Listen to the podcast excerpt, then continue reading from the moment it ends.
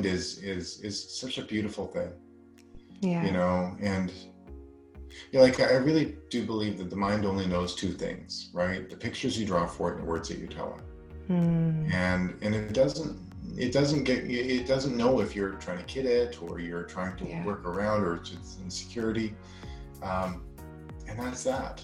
And so I think we have to be very careful with the pictures we tell ourselves or pictures we draw for ourselves and Yeah. in our minds and, and the words that we tell ourselves. Um, one reason why I never, ever, ever talk about running is being painful um, or suffering in agony because you, you know, if, if I talk about public speaking as being, oh, the worst thing ever, do you really think that's setting the stage for you to go out and, and, and get better at public speaking? Hello, folks, and welcome to the Eat Real to Heal podcast. I am your host, Nicolette Richer, and on today's show, we have an incredible guest. I know I say that about all our guests, but they truly are uh, magnificent because of the fact that every single person has a very unique story. And once you get into their history, what they've done, what they're doing, and their dreams for the future, that's when you truly see how remarkable everybody is. But Dave Proctor is even slightly more remarkable and more unique, I would say, than most because he's fantastic like everybody else is, but then he just takes it an entire step further, or I should say, thousands of steps further, because Dave is an ultra endurance athlete like no other. So, this episode is truly superb. He is currently the race director of Canada's Outrun Rare backyard event. He finished third at Big's last year. He holds a Canadian 24 hour road running record of 257.093 kilometers. That is incredible. That's in one go, 257 kilometers in one go. Uh, set on a looped road course in Turin, Italy. And he set that record back in 2015. Now, Dave also holds the 72 hour record for, which is 500 kilometers um, that he ran in 72 hours, the 12 hour treadmill record of 153 kilometers, and the fastest 100 mile treadmill record of 12 hours and 32 minutes and 26 seconds. So, this means this guy is a machine. He can go, go, go, go. Now, he has quite a few hundred milers under his belt, which is no small feat at all, including running 170 kilometer to the start of a 100 miler the day before the race. And then he managed to take the win the next day. So this guy has done it all. Now, what I love most about Dave is yeah, it's great that he's run all of these races. He's broken Guinness World Records. He has done a lot in the endurance space. But what I love about this particular athlete is that Dave Proctor has um, decided to use his skill set for the better and for helping build an organization that he started called Outrun Rare when he recognized that Canada was the only country in the world that did not have a rare disease strategy. So, one of the things he wanted to do to raise awareness um, for rare diseases in Canada was to run 7,200 kilometers across Canada in 66 days to bring awareness about rare diseases. And also to help support his son, who also had a rare disease that took over six years to get diagnosed. So, we're going to go through what that was like to be a father of a child with a rare disease, working in the medical system, um, and how he came to ultimately train for and do this race across Canada. So, stay tuned for that podcast because it is truly a heartwarming podcast. You're going to learn so much um, about rare diseases and think about rare diseases in a way that you've never thought about them before. Now, before we dive into the podcast, we are going to dive into my own personal feat that I'm going to be doing next year, where I'll be attempting to run and cycle across Canada in 75 days, stopping along the way to work with Indigenous communities and communities of people of color, working with physicians group at groups and working with youth as well. And this is part of my PhD dissertation research. I'll be making a documentary along the way that I get to submit as a requirement for my PhD. And that documentary is all about storytelling. It's how do we tell the story of what it means to work alongside Indigenous communities and to help Indigenous members remember that food is medicine and then to also uncover the existing barriers that exist in these communities barriers to eating well barriers to understanding that food is medicine the barriers to remembering that food is medicine because of the fact that in indigenous communities all over the world indigenous first nations aboriginal communities communities of people of color so that's african american canadian african individuals doesn't matter where you are whether you're in australia with aboriginals maori uh, the maori in new zealand um, these people have been displaced from their communities and really have undergone 500 years of oppression as a result of settlers coming in and taking over the lands and then pushing people off their lands and away from the food systems that they knew, their sustainable food systems. So that meant growing food, hunting for food, traveling in search of food. And then by removing individuals from their lands, then forcing them into residential communities, stripping their children away from them, breaking their hearts, um, forcing them into a lifestyle that was so foreign to them based on refined processed food, based on so much trauma and abuse. Well, it is no wonder that this trauma has carried down through the generations. And it's not just a simple matter of saying, well, get over it. We hear that from individuals that don't know the history of Indigenous members. And it's not something you just get over because this trauma is woven in to and woven throughout every grain of sand that we walk on. It's woven into every bit of fabric that touches your skin that builds up our homes and our cities and communities. And that history and that trauma is so embedded that it's not something you just get over. So, we are in a place where it is so important that we do embrace anti racism and where we indulge in learning about the history of all peoples on the planet and we start learning about what it meant to live sustainably on the planet. But we first have really important questions that we need to ask. And those questions are about the social determinants of health and the barriers to being able to access the knowledge that we need to be able to understand the systems that need to be in place that will promote health as opposed to further taking away from health. So, if you're not asking those questions, it's never too late too late to start asking those questions and to start understanding what it means to be Indigenous. And one definition that I love, I talk about it all the time in our podcast, is to be Indigenous to any land doesn't necessarily even mean that you need to be born there, but what it means is that you need to be looking seven generations in advance into the future and asking, what do I need to do today to make sure that in seven generations from now, our children and their children and their children's children are going to be healthy. The planet is going to be healthy. The air is going to be clean. The soil will be regenerated.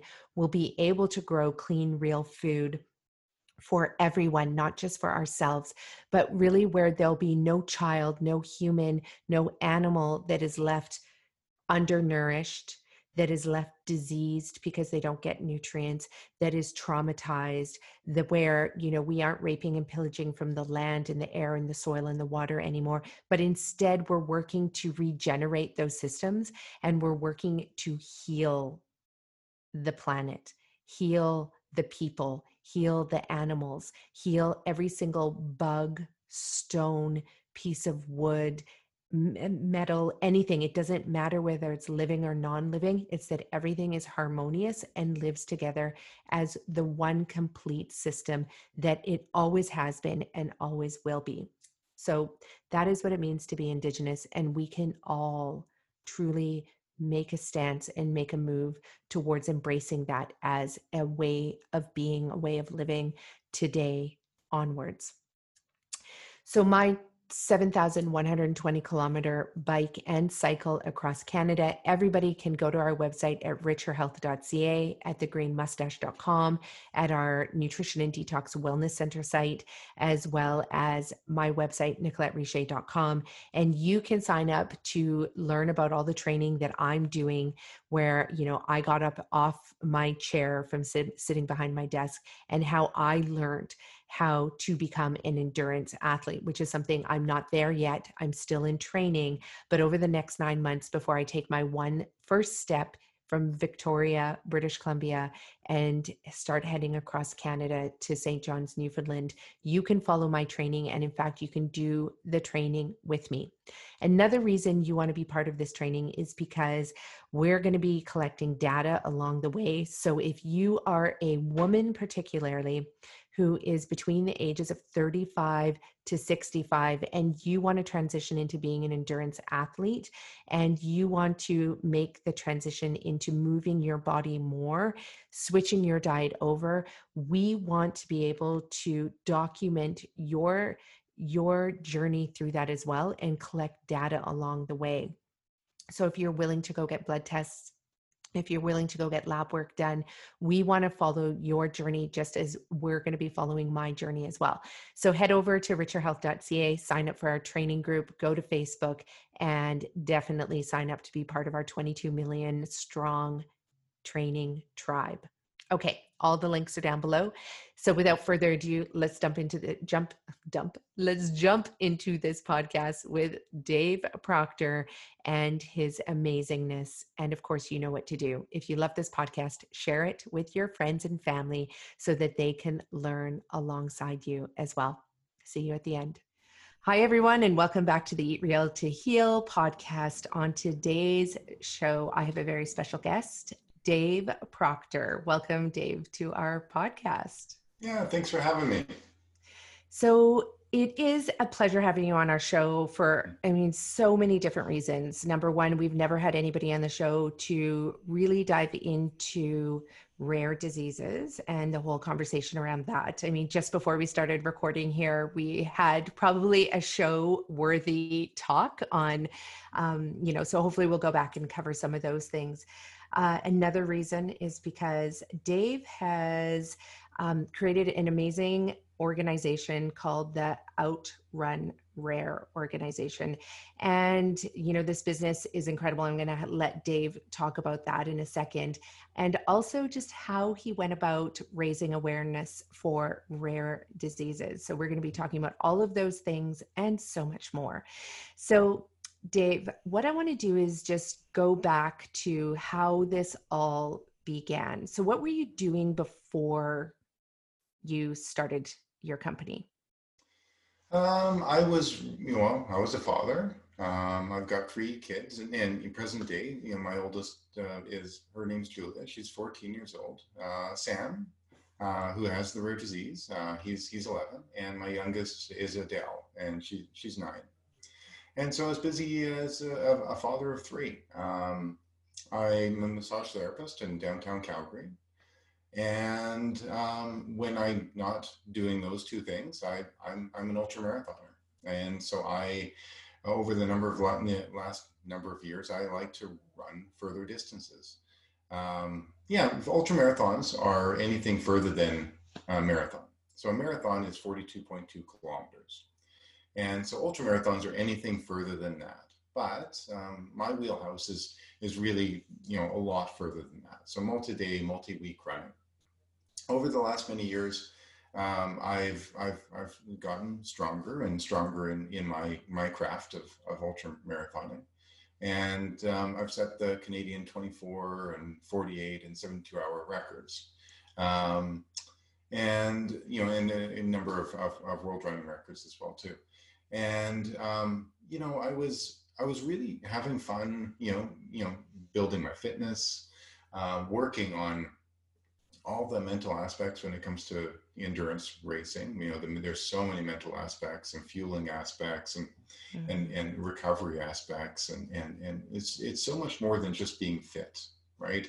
It's putting everything together on the day, um, and it really gave me an outlet um, from you know from from my life as well too, especially as a father with a child with a rare disease.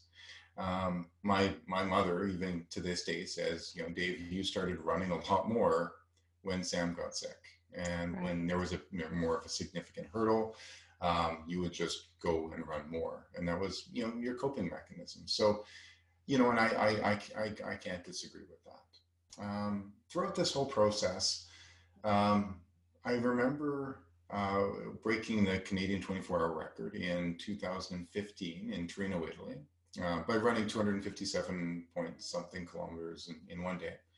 And um, immediately upon getting home, I called my friend Blaine Penny. And Blaine Penny uh, is a very good friend of mine, uh, but he also has a child with a rare disease. And it's another rare disease called mitochondrial disease. Mm-hmm. And you know, not all humans are created equal. There are the people that um, kind of live on in, in co-pilot, and then there are those who actually go out and take life by the reins. And Blaine is one of those people. Now, Blaine ended up, um, when his son was sick with mitochondrial disease, instead of pouting and complaining and whining about um, that, he went out and realized that there was no organization in Canada that raises funds and awareness for mitochondrial disease. So he and his wife started one, and it's called Mito Canada. So I went to Blaine upon getting home from the um, uh, from from Italy, and I said, you know, Blaine, I think I could break the, the Guinness World Record for the furthest distance run on a treadmill in 24 hours, and I want to do that with Mito Canada, and I think we could raise a lot of money and awareness. And he was like, sure, yeah. So we ended up constructing an event um, that we did this in 2016, where I ended up running and breaking the, the, the, Guinness World Record for the, you know, I think it was 260.4 kilometers on a treadmill. And treadmills are tough because it's like it's a mental, it's it's a mental cage that is tough to get over. And we did this at the Calgary Marathon Race Expo, and there were a lot of people around. And I won't get into the nitty gritty of you know how difficult that was or what that looked like, but it was it was not easy. Um, upon finishing, uh, of course, number one, you want to eat your body's worth of food, um, and then uh, and then immediately want to sleep for three days. Um, and after I got up from my sleep, um, I remember having a glass of wine with my wife on our on our patio. And during that run, during the treadmill run, I um, had this idea that there is this Canadian rec- running record that that that you know, it's, it's, elusive, and it could be the hardest running record in the world. Um, and it's the Trans Canadian Speed Record. So Al Howie back in 1991 um, ended up running across the country in 72 days and 10 hours. And not a lot of people know that. You know, we know the Steve Fonyos and the Terry Fox and the Rick Hansons. Um, but yeah, so Al Howie is is a beast. He that that's a tough record. There's 100 kilometers 100 kilometers a day for 72 days in a row, no days off. And I told Sharon, I said, yeah, I think I think I think my running is elevated to a point that that doesn't scare me anymore. In fact, it really intrigues me. But what intrigues me more is the Terry Fox story. Mm-hmm. And there's that saying that Terry Fox, it's not how far Terry Fox got, it's how far he got us. And over the last number of years, I have grown very frustrated and at times upset um, with the Canadian medical system when it comes to how they approach rare disease. And, you know, over the last number of years, you know, my son got sick first when he was 13 months old with his yeah. so disease. so let's go. Let's just go there for a little bit because I think yes. a lot of people who I don't want them to get so excited about your running stories, which uh, I'm uh, very excited about. Absolutely. And definitely, you know, Al Howie, I remember reading about him and thinking, oh, like, how, like, that is incredible because I'm trying to cross, right. do 100 kilometers a day running and cycling um, for 75 days in a row. Mm-hmm. But I'm not mm-hmm. trying to break any world records. It's literally just to mobilize me across Canada mm-hmm. and raise mm-hmm. awareness. But um, so you have so many exciting running stories we can do i want to do a whole podcast with you just on that Mm, but mhm. let's take people back because a lot of individuals out there might still be in a place where they have a young child and they are going through the medical system and their child does have something going on with them but they don't know how to ma- navigate the medical system and Right. that's what happened with you because it took you a long time for your son to get diagnosed correct Absolutely. And, and so how did yeah how did all that start So it all started when Sam was first 13 months old. And um, he was a perfectly happy, healthy little boy um, who was, you know, like most 13 year olds, learning to walk and falling every five steps. And, and um, yeah, and he, he, he ended up getting sick one day with what we thought was just a regular virus. And, and he had a fever. So we were, okay, let's, you know, throw on the cartoons and do some cuddling. And we noticed quite quickly, within four to six hours, that he was very, very lethargic. And he tried to get up to go do something. And he looked like a baby colt when they were first born and very Mm. wobbly and, and the knees wobbled and the elbows and the, and the neck and fell down. You're like, whoa, whoa, whoa, whoa, what, what, what is that? Um, we ended up at the Children's Hospital in, in Calgary. And um, upon getting there, uh, when we got there, he was completely flaccid. There was no, it was flaccid paralysis. There was there was nothing. They put him on a bunch of uh, life-saving machines because we just don't know if this is progressing. If like wh- what is this? And uh, they gave him immunoglobulin, which is you know uh, given you know to people who um, when their immune system's not fighting strong enough, and it helps you fight. And so, in case this was a virus that was killing him, this would help. He started getting better within the day, and uh, he was able to then start turning his head and moving his eyes again, and and um, you know we stayed in the hospital for about three weeks, and he was getting a little bit better and a little bit better, and and and, and the doctors said, you know, we don't know. We you know they ran all the tests but but we don't know. We we don't know what to do. Most likely this was just a virus that attacked his cerebellum um, which you know causes you know, which is the you know it's the the part of the brain that make, makes you balanced and coordinated. So you know Mhm. ataxia and you know he'll probably be a 15 year old kid and you'll be like oh yeah remember that time when he was one years old and this happened? So here's hoping we went home and he was getting better and better week to week. And um, you know he he, he, he, I would say he would he, he was walk, he was walking and moving like a regular um, you know you know one year old child but then when he was 25 months old so just after his second birthday um, it happened again and we again you know he got a fever you know, and he, you know, was he he started you know, with his ataxia pretty bad, pretty quick.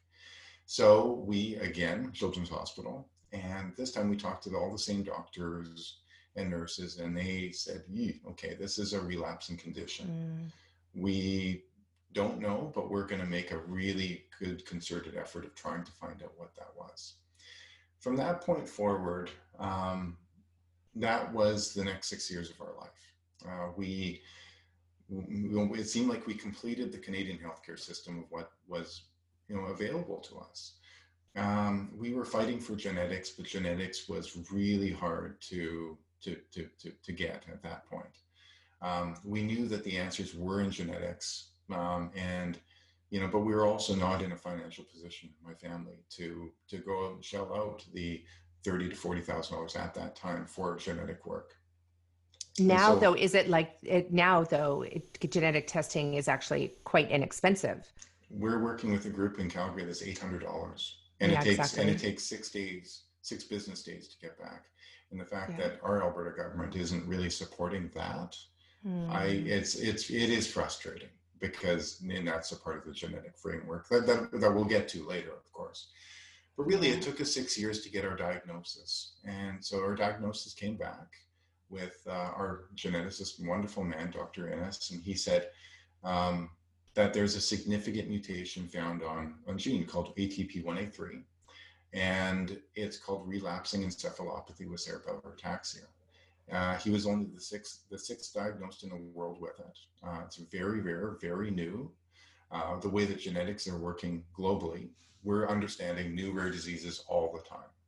Um, and so that started our, our, our forward progress with navigating this disease, which really we still don't know a lot about. Um, you know, it, there are very few tests and studies done.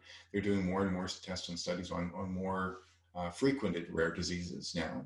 And they're making their way down to, to, to the less frequent ones. And, and RECA, we would rather call it RECA instead of relapsing encephalopathy with cerebellar ataxia, um, is, is, is, is, it's very, very rare. And so going through this entire process, you know, we've we got we were frustrated because we were realizing, wow, okay, maybe maybe this this took us six years, which the average rare disease diagnosis in Canada takes five years. Um, wow. Only because we're the only developed country in the world without a rare disease strategy. At that time, we're one of the only countries in the world without a rare disease strategy. Yeah. Still. Still. In 2020. Absolutely. And so uh, so i just want to go back there. Um, while these these six years were going by you know were you in and out with the doctors? You know how were you navigating that over the doctors? You know after the second time you know did they have a plan for you? Or was it kind of like let's just wait and see? It was a lot of let's just wait and see. Um, we were advocating as hard as we could um, in the best ways. That I, have always thought, don't ever call a doctor a name. They're not going to be, you know, and they're they're trying their best within the system that they have, um, and you know, bring in cookies, stop at the bakery and bring in cheese buns. You know, like just you know, and say thank you. Um, mm-hmm. But over and over and over again. And So you know, we were going through all the tests. We were seeing all the the geneticists, all of the neurologists, you know, because we didn't really even know where this originated from. You know, we were getting uh, a lot of support from, you know, the Alberta, Alberta government through PUF funding and on and so forth. So it was, we were getting physiotherapy, OT, but, you know, it's, it was a bit of a moving target because we really didn't know what we were dealing with. Um, so, you know, while our physiotherapist was getting us to do strength exercises, there, there are a number of diseases out there. The more that you do, the worse you get. Exactly. So we had to kind of play this by ear, and you know, we had to become a bit, you know, the experts um, when it came to noticing his changes here and there, and and and, I think we, my wife and I, did a, a really good job of, of, of that, of navigating something that really is not at all understood. There's there's no best practices, and so. Um, you know, we, we were supported um, in ways of band-aid solutions and so I, I overall, um, we just got frustrated. And, you know, um, within that six years, it's, it was, it was, it was, we, we, we now call it the diagnostic odyssey. Um, and uh, sorry that we don't call it that we, that was told to us by, by a friend of ours who and he eloquently put it and he said you know you you're just looking and you're searching but you're you're you feel like you're in the middle of an abyss and mm-hmm. you so mm. desperately want to support those who you love around you, your child. But yet, you know, here you are um, trying to empower, trying to support, and you know, and and my wife and I can navigate that system. But what about other families that can't?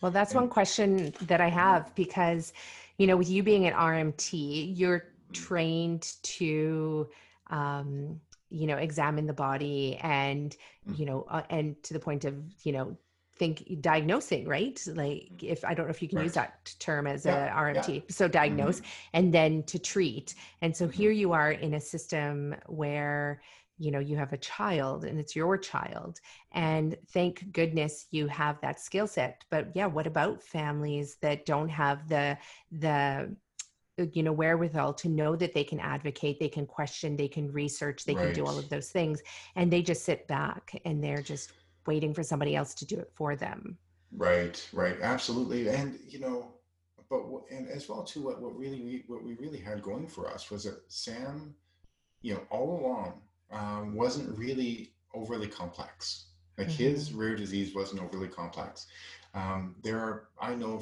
far too many uh, families with kids with rare diseases that they've had to attend a funeral. Mm-hmm. Um, and I couldn't imagine really, you know, what it would be like to live within this system where the system isn't really developed to support us where it needs to be. And then at that same time, your child's in dire, dire condition um, in the hospital, on life support, um, going in for numerous surgeries where it's just, again, band aid solutions. And yeah. so there's a lot of hopelessness that takes place uh, within all of that. You know, we we we found ourselves very lucky. As much as as at times we, we I'm sure we we, we thought oh woe is woe us. Um, you know no no it's it's it, it could always be worse. And um, you know we I think we all need to act in a in a in a way of service. And, and who can we support? Who has it worse than us? And um, and and how how can we better support them yeah, I just inter well, I spoke at an event in Kansas for um, uh, for the Who is Carter Foundation, and that was a family that uh, you know their six day old uh, had con- contracted a very rare virus, and basically um, the Carter had ended up having like went from super healthy baby to sixty percent global brain damage, mm-hmm. and you know they said, oh, he'll never live, and let's take him off life support, and you know, and he ended up living, um, and and but their whole story was quite remarkable because similar to yours i mean you don't know what you're dealing with. You don't know if it's rare but manageable rare but you know it's going to end you know with a funeral in a few weeks or a few months or a few years. I mean you just don't know mm-hmm. anything when you're going through it but you know just like yourself what i love about this family is you know they went out there and and they did exactly what you did. They're just like let's get our head into the books. Let's ask the questions. Let's keep you know trying. And and that's something i know from my own daughter who we're pretty sure she's got something going on. Rare we've ended up in the hospital with her. Um, she has something that allows um, you know her blood brain barrier is not as protective as her two siblings. Um, but for the most part i mean luckily she's healthy. So but again i to have a background. So i often you know of advocating for and mm-hmm. researching. So i'm always uh, wondering how do we empower those families who don't have that background? And also how do you regard your child who has a rare disease as instead of feeling like you're a victim with a child who has a mm-hmm. rare disease, you still see them as a whole, complete child. And that's exactly what I love about the Who is Carter Foundation and the parents. They really saw their child as a whole, complete mm-hmm. child, right? And you're just you're just doing what you're doing every day, even if you had a perfectly healthy child with no rare disease. Absolutely. That might just need different or, or, or added supports um, exactly. here and there. And and really all children need certain supports totally you know, uh, emotional support at one time or another, or uh, whatever it is, um, yeah. help with their math tutors. Um, you know, every none of us are perfect, um, yeah. and so we we all need those supports. And so you know, we we we, we just want to look up upon a system and a community, really. Um, you know, the community has never been the issue. Like, I mean, you know, people are willing to to go uh, like so far for for our family and, and, and my son and and and um, yeah but it's it's we, we just really hope that those supports are, are available for for for the more vulnerable the most vulnerable i guess. Exactly. One of the questions i have is over those six years mm-hmm. then um, how did you end up finding out that you know he had this genetic condition? Like did the genetic testing get cheaper did you still have to pay for it? Did the doctors advocate for it? Like how did that all come about? Yeah so our geneticist at that time uh, sorry our geneticist still dr innes wonderful man um, he really advocated quite heavily for us. Um, and we you know found out about this this program that was run out of montreal um, called care for rare. And what they do is they they they, they fund um, these genetic um, you know the, the whole whole exome, whole exome sequences they're called mm-hmm. and um, yeah so they ended up taking us on and we went and got our whole exome sequence with done with them um, there was a couple issues within the process uh, that they ended up having to uh, there were there were issues within Mont- Montreal, so they ended up having to send the, the data down to I think it was San Diego and then back up again. Uh, so it did take a little bit longer, but yet still, you know, it's it's it's it's good data to have. Uh, we we we definitely it was worth waiting for. And then we were given a phone call from Dr. Ernest one day, and he said, you know, I really want to get you guys in because we I, I have news to tell you. You know, the appointment was you know two days later. It was the longest two days ever because um, you knew that something was was up. Now, not all, not, not all good, not all news is good news. Um, you you could get some terrible, uh, terrible news.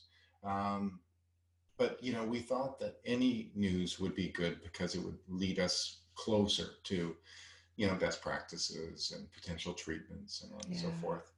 And so, yeah, we walked into the room and they ended up, um, yeah, he had a little smile on his face and he said, yeah, we, you know, myself as a geneticist, when I can give this um, this news, this is a very good day for me because we found a needle in a haystack. Mm. And they explained it very well of, you know, what the disease is, uh, how it acts, what it responds to. And um, yeah, it, it made a lot of sense now at that point. So we left there feeling pretty lifted um, that, you know, okay, we have a general understanding now of what we're dealing with um, yeah, you know, Sam could get another relapse next year. Uh, he could get another relapse next month, uh, or he could never have another relapse the rest of his life. So when he has a relapse, he has to relearn how to walk and talk and move mm-hmm. and, and on and so forth.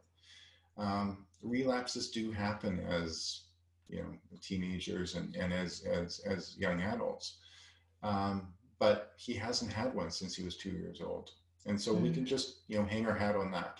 That you know we we you know we you know the worst is over and now we're just dealing day to day with the effects that his cerebellum with the damage of those two relapses um, he just has to learn um, little bit by little bit of how to how to manage the world that's that's in front of him. So sam essentially day to day um, if you know he walks around um, the house without a walker now he used to have a walker up until about two years ago that's amazing um, it looks like he's about to fall over all the time but he doesn't um, he does the very best with what he can um, when he eats soup he has to put his face right down and so we don't bother about you know you know being you know polite and on and so forth you just you know you do it you know he's extraordinarily organized. He's had to work really hard all of his life to achieve the things that other people take, other kids take for granted. And right. so he wakes up earlier than anybody else in the house to achieve his tasks uh, by, you know, feeding himself breakfast and getting dressed and showering. And he just does all these things on his own. And, you know, the beautiful thing is, is that he just never complains about it. Um, he, at times he'll, he'll say, oh yeah, I don't want to do that because I would be terrible at that because of my ataxia. Yeah. Um, but a lot of people say that, you know, I don't like swimming or I'm afraid of right. this or I don't right. want to be seen in a bathing. Like people have an, you know, a reason for not doing a lot of things. Absolutely. Regardless. Yeah. Absolutely. And so he's, he's had to try, he's had to work all his mm-hmm. life. Um, and, you know, when it comes to sciences and mathematics, he's got the best grades in his class um, because he works hard at it and I so I'm not worried about him in life. Um, you know, if he ever wanted to become a professional soccer player, hmm, I might worry about him. But he's got enough awareness to know that yeah. that's just not his skill set. His skill set is is how kind he is, how smart he is, how giving, yeah. and, and you know, he's he's just a very good boy. Um, yeah, and so you know, the beautiful thing as well too about children, I find, is that you know he's never once been bullied at school. Yeah. Um, it's beautiful. He, um, you know, kids these days are so inclusive, mm-hmm. and I mm-hmm. think a lot of adults are say, "Oh, well, geez, well, what are we to expect these days when you know do to do?" Oh, come on, you know, children are just wonderful, and at a very young age. You know, Sam would struggle to get up from his chair to go do things in grade one and grade two and grade three. And there would always be children going and holding his hand and helping That's him. Awesome. And so, you know, I, you know, you know, kids wouldn't pick on him because you know, well, why? Um, so I keep hearing about all these bullies out there, and I, I just don't see it um, in our lives. And I, I see that everybody's kind of rooting for him. And they're like, yeah, Sam's a really fun guy. Um, yeah, he's good at math. Maybe he can help me out with my math or, or whatever that is. And so, you know, I'm not worried about Sam in life. Um, he's got a really good head on his shoulders. Um, but, you know, I, I do I do, I still do think that there is a lot of support that is still needed for, mm-hmm. you know, mm-hmm. for kids like him and, and other ones that are, that are a lot worse off. And, you know, so having gone through this experience, and I agree with you, like we, you know, this world is evolving and it's not going to happen overnight. And all the things that we know we need, I mean, everything ends up being bureaucratic. And so we know that takes a long time, you know, to get from A to B, let alone A to Z, right? Which, mm-hmm for some of these rare diseases you know as we were chatting about you know that when somebody has a rare disease sometimes parents feel like how come nobody's doing anything about this but when your child or you are one of a hundred people or one of 10 people in the world or in the nation you know it, it's important to understand that you know you need to have resources to support this mm-hmm. and unfortunately you know if there's not going to be a payback, you know, in the form of treatments and drugs and all of that, because I mean, the more people have the disease, the more payback there's going to be in the long run to be able to fund these rare diseases. And it's mm-hmm. kind of like ALS. I mean, ALS would never have the funds to study ALS if it hadn't been for the, you know, the ICE challenge that mm-hmm. happened. Mm-hmm. And so, and so with your son and with Sam's, you know, rare condition, did you was that at what point then did you decide that you wanted to run across Canada? Well, you know, it's it's a bit of a long story, but it's I, I've never been one to shy away from doing something big. Um, nice. I don't really have a lot of fear in my life. Um, it's in fact, you take those personality tests, and in my fear base um, and my risk taking it's not it's it's my, my risk taking is is through the roof and my fear is is like a two out of a hundred. It's it's right. pretty odd. And that's exactly why I, I i signed up for these ultra marathons and then I, I lean so heavily forward because you know the idea that if you're going to run across the country at 7200 kilometers 100 kilometers in you're exhausted. You know and if you really thought about it, oh, i've got 7100 left to go you're crippled. You you can't you can't go there. You just take one step at a time, right? So um, at the very beginning, at the very onset of Outrun Rare, you know, I was doing that work with Mito Canada, and um, because really we didn't know how to support my son um, because we didn't really have a diagnosis. All I knew it was mm-hmm. it was rare. There was something there and it might take us five years, might take us 10 years, might take us 25 years, or we might never know. Yeah. But yet, I just didn't know how to support them. But I knew I wanted to support my friend and his and his family with mm-hmm. Mito Canada. And I knew for sure that Sam did not have mitochondrial disease. And so what, one thing that I found that was really interesting when doing that work was the siloization of, of support. And, you know, whenever you and I are, you know, affected by something, we fight for that thing, right? So that's why I think, you know, take breast cancer. You know, women are so supportive of one another and it's wonderful. Yeah. And breast cancer is so bloody common. And cancer is really, uh, you know, unto yeah, themselves. One in two people. It's amazing. And so, you know, if you're affected by cancer in your life, there's, there's a likelihood you're going to give to cancer. Yeah. And so I got doing a lot of thinking because I was thinking, wait one second, if, if one out of every 12 Canadians has a rare disease, you know, where where's the support? Where's the funding? Why why why can't we get this off the ground? And then I realized that there were over 60 rare, you know, uh, rare disease organizations that were solely working on specific rare diseases. Right. So they were focusing on Rett syndrome and Fabry's and go down the list. And yet, you know, the question always came up if, you know, if it's rare, why should I care? If it only mm-hmm. affects, you know, let's say 300 Canadians, okay, well, why why should I care? But if you take the over 7,000 known rare diseases um, together, it makes up one in 12 of one, one in 12 Canadians. Yeah, that's And a lot. that's a lot. Yeah, That's a lot, lot, lot. Yeah. And the simple fact that we have never, as Canadians, I myself before having dealt with rare disease, I've never had a discussion with anybody about the needs for more rare disease support hmm or access. Or and you think about mental health with Bell Let's Talk.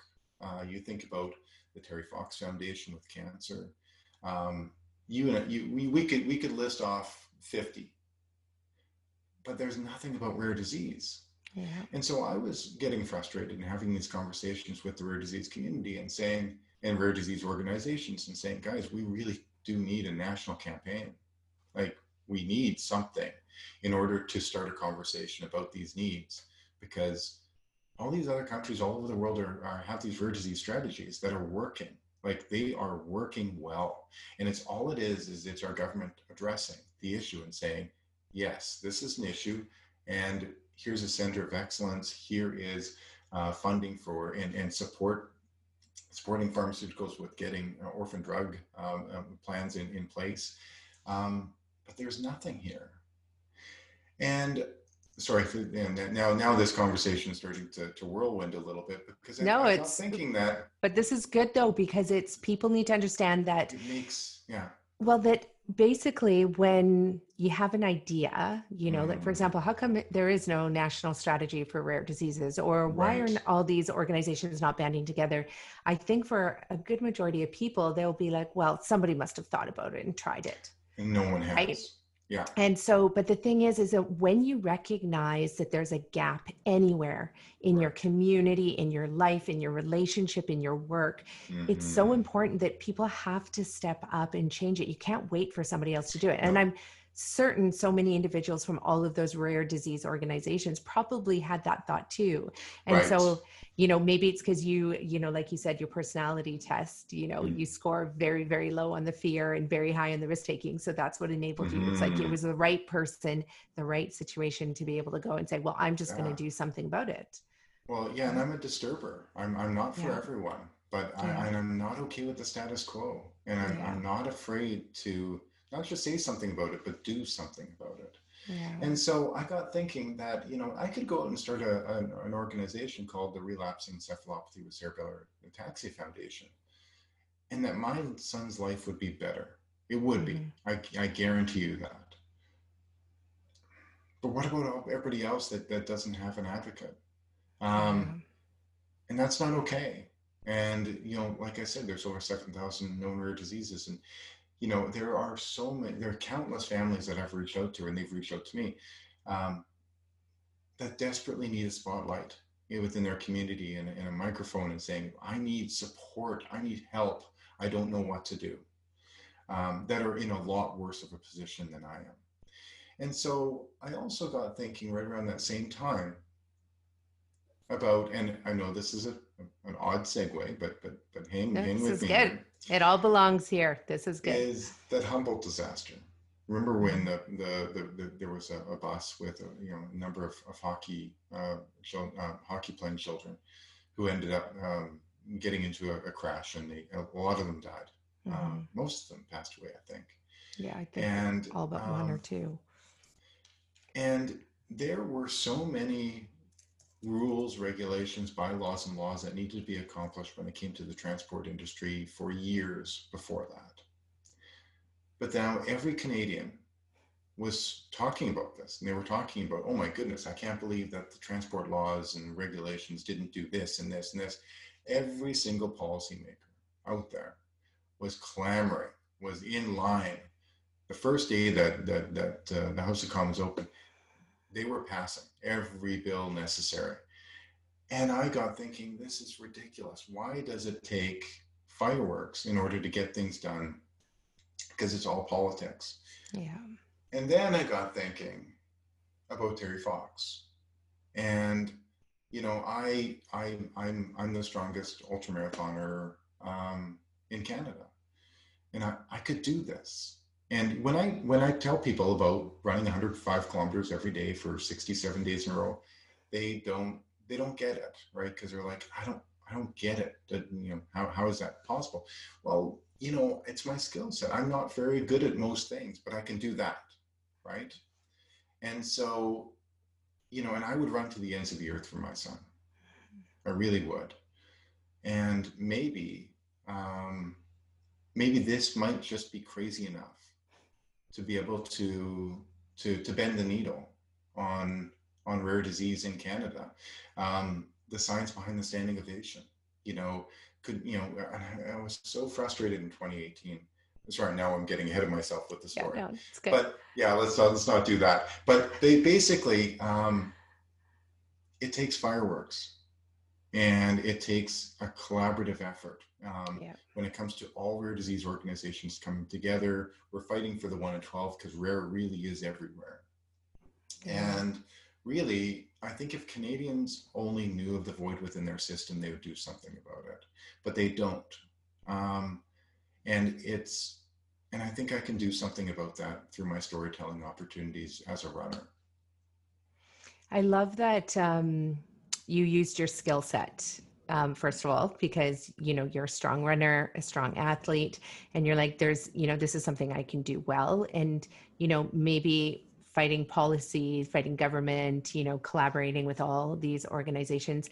you know obviously something you hadn't done before but what you led with was your skill set and that opens up the doors to be able to accomplish all these other areas in your life that you might not have skill sets but at least you you know you're going to figure it out and you're just going to do it. But and you know i often say that you know with all of our employees as well i'm like like let's do the work that you're good at that you love doing. Let's start from there. Mm-hmm. because when you are doing that you're getting energy from it you are you're good at it and you like waking up every morning and doing that thing. And so um you know i love that you led with that for sure. I think that that's um it's a perfect melding right of fighting for your son using your skill set and you and when you first came up with this um and you decided to do this what you know were people thinking like this is absolutely crazy. Why would you do this? There's so many other ways. Like what was the feedback from you know people that you started telling this to and especially around the rare disorder part because people obviously don't know this information that one in 12 canadians have a rare disease right right and, and keep in mind as well too i just came off of the treadmill you know event so you know 24 True. hours running on so crazy they they came to expect it right, right. it was like oh well there goes dave with another idea um but this was bigger and yeah. broader and more encompassing and risky as well too like there's running along the highway is you know uh, for all summer long is is risky and there's so many ways it could go wrong right? Yeah. Um and so you know ultimately when i first brought it up um i'm i'm so lucky as well too because there's that saying you're the average of the five people you hang around with most. Yeah i love that um, saying and I, I i've got i've got a good 25 people that i like to pull and tug and and, and we we're, we're we're all very symbiotic with one another. And they're they're real winners. And uh, I, I, I, I mean to you know, I guess what I'm saying ultra marathoners are very interesting people. And they they grab onto a bone and they don't they don't they don't quit. Um, they're tough stubborn people. Um, but they're also incredible with their skill sets. And and what I found was you know, number one, you know, everybody loves a team player. Yeah. And so, but as well too, you know, everybody's looking for leadership and everybody wants to to be behind something great. Yes. Um, but it might just be somebody else's idea, but they want you to knock on their door and say, "I need your help." Um, and if you went, if you go to anybody and say, "I need your help and support," can you help me? Because I think you can it's amazing. Uh, people line up. And so I had, and I know this sounds ridiculous, um, I had 30 to 35 volunteers all doing you know logistics and marketing and and and and and nobody was on payroll and it was beautiful That's amazing um, but these were all and i would say maybe 3% of them were affected by rare disease in their lives. So these were the running community that were just like wow, I need to get behind this and I need to support this. And I love running. And let's face it, it's kind of a cool, cool event. Yeah. Um, the, you know, the Trans Canadian Speed Record. But, you know, these were really people, these were friends that were saying, Dave, yeah, I'll, I'll give up a number of hours every week to, to help you in the way that I can help you in this. And so in the end, we were almost turning away volunteers. It was really quite, quite nice. Um, the, the, the level of support that I, that I got.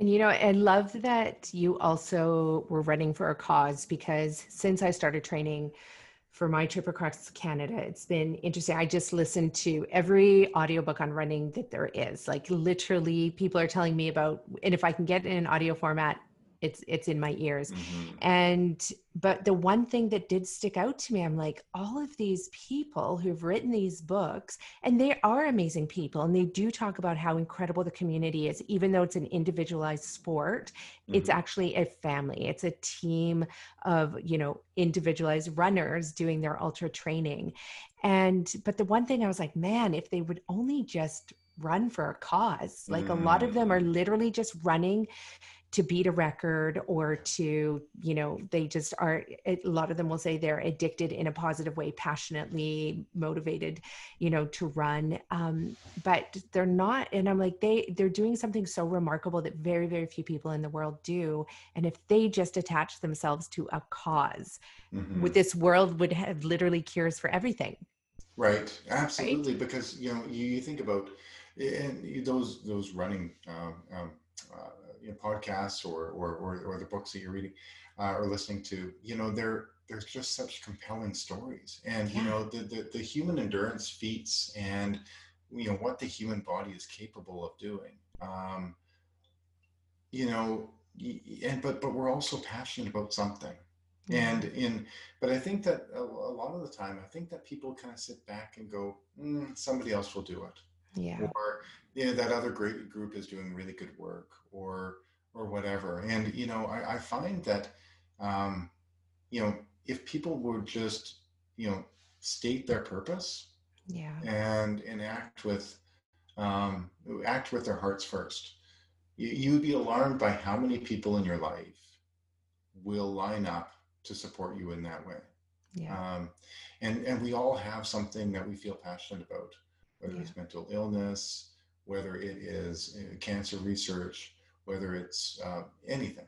And so, yeah, I, I, I would, you know, I, I, think the world is turning into, you know, year by year, it's turning into more of a loving, caring, you know, compassionate place. Yeah. Um, but, you know, at times I, I wonder if it could get there a bit quicker. Yeah, exactly. And you know, and not to say anything about any of these runners because they are mm-hmm. they're mm-hmm. serving their purpose even just by, mm-hmm. you know, being out there and setting an example for what the human body is capable right. of doing, which then tells me that okay, well if they can do it then maybe I can do it. And I mm-hmm. mean, I'm not going to know until I try, and so I'll let you know right. next year at this time, but um but you know, so they are serving their purpose even if it's that they're not fighting for a cause. But I just think mm-hmm. that for sure if you're going to expend that time and energy and that incredible mindset that you need to be mm. able to mm. do endurance athlete or athletic you know endeavors then that mm-hmm. mindset if you can apply it to a cause as mm-hmm. well mm-hmm. like you could achieve literally anything really because the world is looking upon upon endurance athletes for a lot of wisdom and strength especially at a time of covid um, mm-hmm. and quarantine you know, I've seen so many people struggling um, mm-hmm. throughout all mm-hmm. this, and and they just wonder how do you endure, like week after yeah. week, month after month, what's going to look like year after year. Yeah. Um, how do we endure?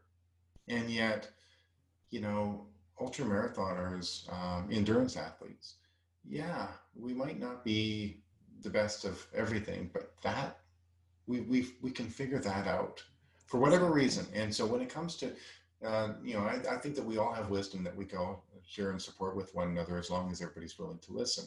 Yeah. And I think that at a time like this during quarantine, ultra marathoners and endurance athletes have a have a gift that we can bestow upon the world. Yeah. Because for whatever reason, you know, when you're in the middle of Manitoba and you're doing your trek across Canada, there's a lot of thoughts in your head, and there's a lot of opportunity to quit or to slow down or to sit in the ditch for an extra 10 minutes, the voices in your head get pretty loud. Mm-hmm. And how do you manage that? It's it's it's you're absolutely right. So yeah, so so taking those gifts um, and and and the and the and the learned skills and to translate that to to giving because let's face it, um, I like to think at times that I've got it pretty rough. Mm-hmm. Like when I'm running a 200 mile race and I'm 150 miles in, and yeah, it's it's uncomfortable. I'll, I, I won't lie to you. It's not a comfortable thing. But then you are reminded, um, sometimes by others, and I would love to tell you a story about that, that we really don't have it all that hard. And perspective is everything. And when you can do anything in the world, just just be a giver. Yeah, and being of service too is just one of the things that I've known my whole life to be one of the best things to mm-hmm. completely lift you up and elevate you and to you know it's a completely selfish act i think you know to be a giver and to be of service and you know because you do get so much back from it. But i know that i work with a lot of people who have mental health conditions and the minute they start being another person and helping them all of a sudden their mind shifts and all of a sudden their mm-hmm. perspective shifts and all of a sudden you know they're helping somebody else and together they're both being helped in that process. So you know if somebody is you know feeling like they're struggling and you know they have their head between their knees and i don't know what to do i mean the first thing i say is like you know go out and help somebody else. Just go help somebody else first and i guarantee you're going to have one foot in front of the other helping yourself at the same time mm-hmm. yeah, yeah. Help, uh, offer help and, and and and give support without wanting to receive anything exactly. in return and it's a it's a beautiful feeling exactly mm-hmm. So here you are. So you're, you know, you just get off this 24 hour treadmill, you know, I don't even know, ultra treadmill race competition. Yeah. The world, yeah. world record challenge, I guess. Yeah. Yeah. The world record challenge. And then you announce that you want to run for um, rare diseases mm-hmm. altogether in general. Mm-hmm. And so, what was the first step? Did you start reaching out to these oh. other organizations or? Absolutely. So, um, at that time, um, and I knew I wanted to be a third party fundraiser mm-hmm. um, because, again, I'm not for everyone. And yeah. I am a bit of a maverick. And so, I kind of want to be the one calling the shots. Yeah. And third party fundraisers are a wonderful thing. I mean, um, you know, a lot of charities are relying upon individuals going and running a marathon and raising $2,000 for that charity or doing a bake sale or a car wash. And I got thinking that what's more important, uh, the financial piece or the awareness piece? Mm-hmm. And um, I had this, and I'm going to circle back to this in a bit, but I had this idea at the very beginning and I'm really frustrated in 2018 that I abandoned it, but I'll, I'll, I'll get to mm-hmm. that, that idea. That was, you know, I was talked out of it. And I've learned as well too, don't be talked out of your passion. Don't be talked out of your North Star, right? And so I contacted the Rare Disease Foundation and I said, um, my name's Dave Proctor. I um, have you know, founded this brand new organization called Outrun Rare and I would like to raise you a million dollars. Um, but more so, I want to get rare disease on the map. And they were very happy to take my phone call, and that's where we started with the Rare Disease Foundation. And we uh, worked, um, and they, they were overseeing things just because when it came to messaging and when it came to proper protocol, like I, I get it. That's they're you know they that's what they need to do. Um, mm-hmm. And so throughout the whole process, yeah, we we boy, it was a lot of work, and it was all branding, and it was all development of logos and putting together a communication strategy and how do we do this and then how do we angle it and then even the permitting work across the country and, and mapping and boy there was a lot of things there was a lot of moving parts getting all the sponsors on board especially when we're not not a, a proven entity we're brand new yeah. Um, when we make these phone calls, it was we almost we got nine, nine out of every 20 uh, phone calls we made for sponsorship, we got 19 no's. And we got some laughter as well too, sure. um, because it, it does seem unreal. Um, yeah. Like you know, what are you, what are you trying to do here? But the companies that end up seeing it, they saw it, um, and they jumped in, and so we were able to completely fund by by sponsors the entire project. So any monies that was going to be raised was going to go directly to the Rare Disease Foundation, and um, you know all of the expenses were were that of, of on, on the, the sponsors. So we were very very happy that we were able to do that. So if you were to donate twenty dollars, it goes directly to the charity. Um, very very happy about that. That's and amazing. so so yeah so so ultimately we we we just we we kind of made it up as we went along. We said, well, how how hard could this really be? Um, and you know, it turned out to be hard. But they say yeah. when you're struggling, you're growing, right? Um, and also, I love what you just said about that because I think so many people want to know every step of the way, have mm. their plan, and know that it's going to go like this, this, this. And then if they can't mm. see that, then they don't do it. Whereas naivete, like I would say on my personality test, my score, you know, 10 out of 10 or 100 out of 100 on, on being naive in a lot of cases. But it really does actually allow you to move forward and just go, you know what, I, I will figure it out because right. you can never plan for something like this. Like I know, mm-hmm. Um, what's his name? Oh my gosh. Um, the Iron Cowboy. Oh yeah, know? yeah right yeah. like getting to one place where they were like you can't be running on the road here like get out of here you know and mm-hmm. every racer i'm sure and endurance athlete has been in a position like that where you don't have a permit to be on that road or you don't have whatever it is right. and so but you just have to be able to be flexible i imagine and also know you have a plan but probably the plan's going to have to change every once in a while well that's why i think as well too that, that endurance athletes with, with their I, I, I almost i almost call it like a meh personality like because that. you know most people end up overthinking things. Yeah. Right. But if you're you know running, um, oh, so just a story. I was I was talking with my friend Pete, who has a Trans American speed record, and he was running unassisted from the northern tip of Alaska down the southern tip of Florida, pushing a baby stroller, and he was telling me that he there was he ended up having to ship um, products like like like his his his um, his wheels his, his inner tubes would keep bursting and he was so frustrated. So he shipped to the next city um, some more tubes. And the one side blew, and he could hear the other side go do do do do do do, and it went like that for quite a while. And then, and then he said, "Well, you know, it's a good thing that I've got new tubes coming up, right? I, I otherwise I would be I'm pushing a a, a dead stroller. It's it's really hard to push, and and so he's like, you know what? my life was good though because I knew I had new tubes coming up. And he left it there in the conversation, and I was like, kind of like, okay, Pete, how long did you run on the stroller with with no that wasn't inflated? He was like, oh, it wasn't far, you know. And I was like, no, no, no, no, no, no, no, you're not going to get away with that. And he was like, oh, 150 miles. Oh my gosh. So the average person would just lose it, right? They would, they would, they would cry in the ditch, and they but Pete was like, meh, you know what? I've dealt with worse. I'll be fine. Exactly. But he he did he didn't even think it was a big enough deal to then tell me about it in the conversation.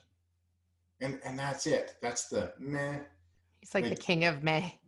yeah, you're just like, I'll get through this. I'll be fine. So everything else that everybody else is stressing about, right?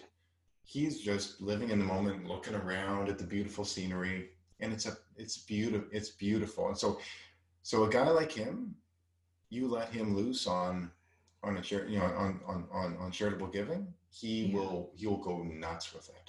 And so yeah, you, I think you're absolutely right. More endurance athletes do need to be running and and, and performing yeah. for a cause. Yeah, exactly. Because nothing's going to stop them, right? Like hail won't stop them. You talked about running through a tornado, right. you know, yeah. which didn't stop. Did that stop you? No. At that point? Um, it, well, it's it's a funny story. So in 2018, I with the the campaign, um, I started running in Victoria, and by the time I hit Medicine Hat, Alberta, uh, I was running about 105 kilometers every day, and I remember waking up that morning and, and there was a vicious headwind. I was running from from west to east. Normally, it typically the the, the, headwind is east to west, right. in, in through the prairies. And so it was vicious. And I was running along and I was um, running, I think it was sustained 40, 50 kilometer an hour gusts. And it picked up and picked up. And by the time I got in through Medicine Hat, it was worse. Um, but as I ran through Medicine Hat, it turned to the side and I was uh, running and I was angled, you know, and like leaning into the, into the, into the tailwind, into the side wind. And um, I looked to the north and I saw a funnel cloud forming. And, you know, I, I called my crew uh, in an RV and, and I said, Hey, Wayne, do you look to the north? Do you see that too? And he says, Uh huh. He says, Dave, look right behind you. I'm on you. So if this comes in, I'm going to pull in front of you, you dive in, and I'll get you to safety. So um, we kept our eye to the north, to that, that, that, that storm that was coming in but we didn't see what was coming in from the south and we just got hit by just as bad of a storm. Oh my gosh. And the hail was unreal. And I run with a cowboy hat on as well too, which really protects you from from hail. And so um boy, I got destroyed and Wayne pulls in front of me. And at that day as well too, the, the side view mirror blew off. Like it literally blew off. That's how bad the wind was. And I was in the trailer and I'm thinking, okay, I'm 85 kilometers into my day. There's no way, like I've worked so hard today.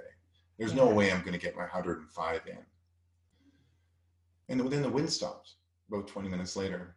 And Wayne goes outside, and all of a sudden I hear outside, I'm not going to swear on your podcast, but he, he said something like, Holy moly, Dave, you get your butt out here.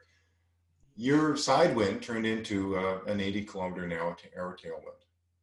Wow. And so I didn't run 105. I ran 115 kilometers because you just needed to pick up your knees, and wow. it just like threw you down the road. It was beautiful. And so, you know, there it is. Is you know, you think, you know, it couldn't get any worse, couldn't get worse, and then it actually gets way, it's way better. better. Right. Yeah. Yeah. Yeah, that's pretty much the same theme that's come out of most of the books that I've you know, read from all of these athletes, the ones that have broken their toes just before the race starts, the ones that are, you know, like just some of the stories are so incredible. It's mm. amazing what the human body can recover from and also just mm. work through in a very depleted, injured state as well. Um, and and the human body is resilient. It's incredible what it, mm-hmm. you know, can tolerate. But ultimately, at the end of the day, it's the mindset is also like very far the most important thing. Absolutely. Yeah. You know and it's it's you know so yeah the, the mind is is is such a beautiful thing. Yeah. You know and you know, like i really do believe that the mind only knows two things right? The pictures you draw for it and the words that you tell it. Hmm. and and it doesn't it doesn't get it doesn't know if you're trying to kid it or you're trying to yeah. work around or it's, it's insecurity. Um, and that's that. And so I think we have to be very careful with the pictures we tell ourselves or pictures we draw for ourselves and yeah. in our minds and, and the words that we tell ourselves. Um, one reason why I never, ever, ever talk about running is being painful um, or suffering in agony because mm-hmm. you, you know, if, if, I talk about public speaking as being, oh, the worst thing ever, yeah. do you really think that's setting the stage for you to go out and, and, and get better at public speaking? Um, exactly. and the nerves and on and so forth. And so I want to get better at running. And it really is the best part of my day. I love going out for a jog every day. Yeah. And um, so, you know, it, it's so beautiful, you know, the idea that um, you can go for a run. And when you think you're done, you've got so much left in the tank. And as long as you can convince yourself that you're fine, you're fine. And you could go yeah. for days and days and days and days. I've, I've fallen in love with these things called backyard races. So, you know, you know, backyard style events. And, and it was, you know, created by this guy. His name's Lazarus Lake down in Tennessee. You might have, have seen the Barkley marathons. Um, oh yeah. Yeah. Yep. So that's Lazarus Lake. That's the chain smoking hillbilly, the diabolical hillbilly from Tennessee. and so he his his more popular race more than than the Barkley marathons now is called Backyard And I was down in his backyard last year at the World Championships of Backyard Racing. And what it is, it's a 6.7 or 4.18 mile looped course around his backyard, his trail. And you run it every hour on the hour until you can't. And there's one winner and everybody else loses, and that's that. Wow. And it's so beautiful because Yeah. you you go somewhere and you're like you, it, but as long as you as long as you have a reasonable response to that bell that says okay time to go again Yeah. then you're fine the moment that you say i can't do this anymore you might as well just stop And it's funny that you bring that up because yesterday I, you know, thought my daughter was playing with a friend and I had to get one of my uh, runs in for the day. And I was like, how am I going to do this? I can't leave them at home. They're nine years old, um, you know, but I need to go for the run. My husband was at work. And so I said, come on, kids, let's go. You're hopping on your bikes. You can ride your bike while I run in. It was a nice, easy Z2, you know, 50 minute. That's it. Like, nice short run and um, which is so funny that I say that because literally eight weeks ago that would have been such a long run for me. But Mhm. it's amazing how you can advance and progress so quickly too. yeah It is Mhm. amazing. But then, of course, 15 minutes into the run, the girls looked at the river and they saw a big patch of beautiful sand. And they were like, We don't want to bike. It's too hot. And there's bugs in the woods. And Mm. they want to go play on the sand and i was like oh my gosh so Mhm. i so they went and played by the river in the sand and i ran the same 100 meter stretch beside them so i can still see them still the river's pretty shallow so i could jump in if i need to grab them um super slow moving in case somebody thinks i'm really irresponsible for letting two nine year olds play Mhm. I was right there. But but that's how I ended up having to run my 35 extra minutes. And I mean that's nothing compared to the backyard, you know, Mhm. uh, or the Barkley Marathon or this backyard racing. But it but it was interesting because I was like, oh my gosh, at first I was disappointed for a split second. And then I was like, you know what? I'm just gonna work on technique. I'm gonna work on, you know, Mhm. getting into a meditative state. And and it's so funny because when you look on Strava, it's like this big red ball where I'm just Mm. going back and forth, back and forth, back and forth. oh that's great And people in the woods thought I was crazy. I'm sure everybody that passed me, they're like, what's that lady doing? Is she afraid of the bears in the woods? Or, you know, she's just going to stay in one spot. Right. But it is amazing what your mind can do when you just change your perception and, and tell yourself a different story.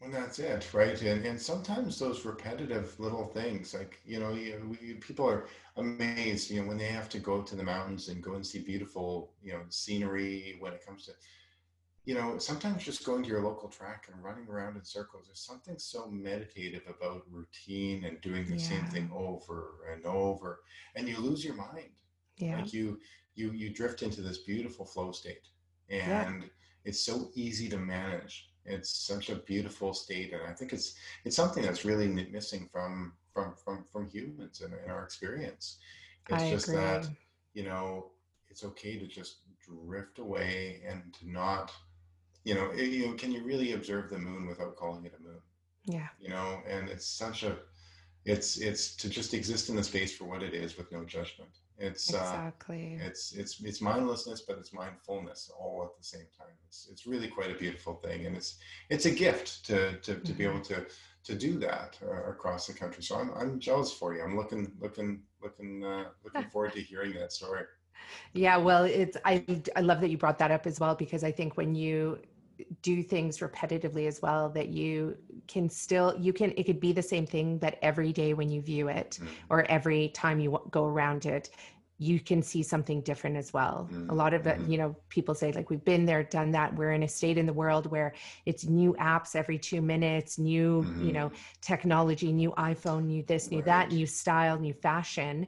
And but you know what sometimes when you Mhm. actually stay with the old and just repeat it over and over and over again Right. you get a different appreciation for it as well and there's beauty in it in a hundred thousand different ways And you know, th- there's there was a race that I did last year, um, and it was called Six Days in the Dome, and it's exactly what you think it is. It's down in Milwaukee, and it was an indoor track, like speed skating track, that was 443 meters in length.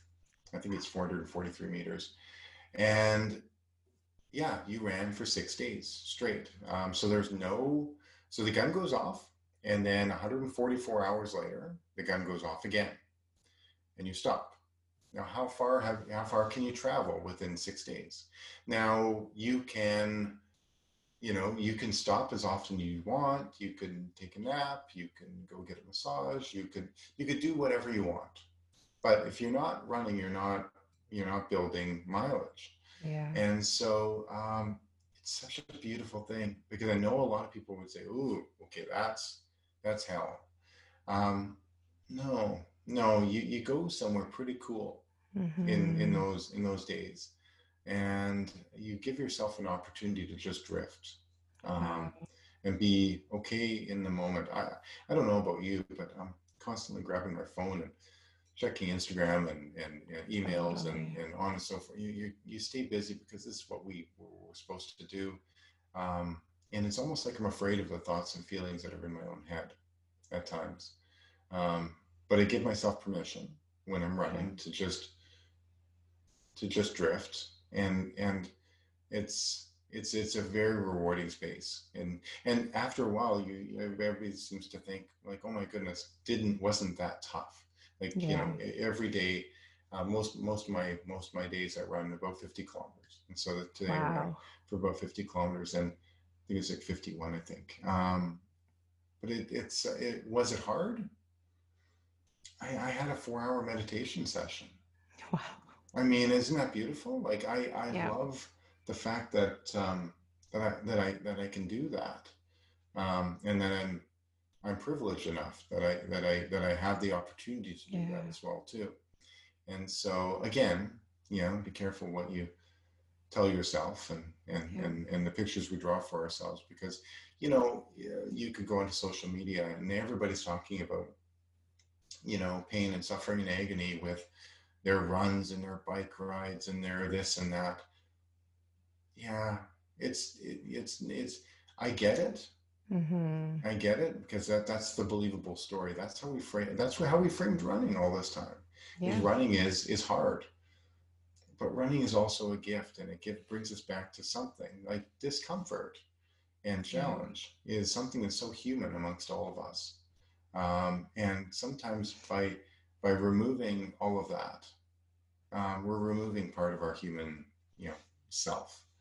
And I think okay. that you know, hiking a mountain and being three quarters of the way up, thinking, I don't know if I can do this, but pushing through and observing from the top of the mountain, there's just something beautiful and human about that and it's really accessible to everybody as well so that meditative state um, flow state is accessible to everybody i mean you don't i mean if running only really started in the 60s in north america right, right? Mm-hmm. and when people ran then they ran in a pair of keds like they didn't yeah. have fancy running shoes and truly you know if we allow ourselves to run barefoot or walk barefoot in the sand for a little while we can get back to that as well. So even mm-hmm. if somebody's saying, well, I don't have $200 for a pair of running shoes, you don't need $200 mm-hmm. for a pair of mm-hmm. running shoes. And you don't need to go fast and hard as well, right? Mm-hmm. To the mm-hmm. point where you just feel exhausted and your muscles are so sore the next day. Like you can literally just go at a tiny little, you know, jog Mm-hmm. and you can go for 20 minutes you can go for 10 minutes or whatever it is you can do intervals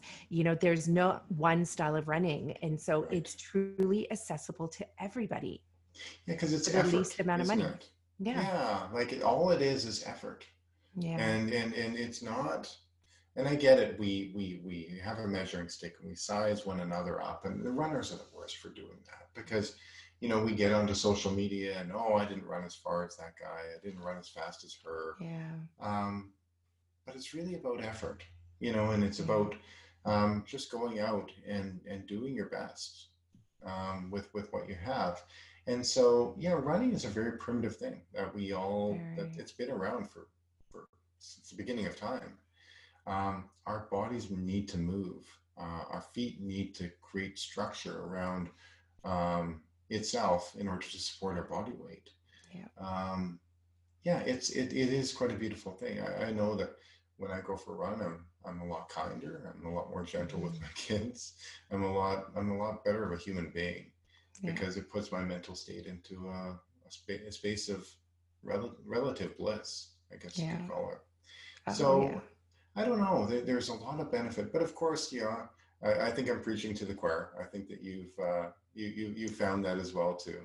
But I think for our audience that's listening, you know, um, I think a lot of people we do i did it for the last 16 years like i had this little voice that kept saying god i want to go for a run but i was like mm. oh i can't my body my knees my back my i've carried three children my right. belly's separated i'm mm. way too much i don't have enough time i don't have the right shoes if i just get mm. the right pair of running pants then i'll do it but then i wouldn't right. Right. so we tell ourselves all of these things but you know, for all of our listeners out there, I mean, if I could go 16 years with maybe running five times, and then literally eight weeks ago, I started running.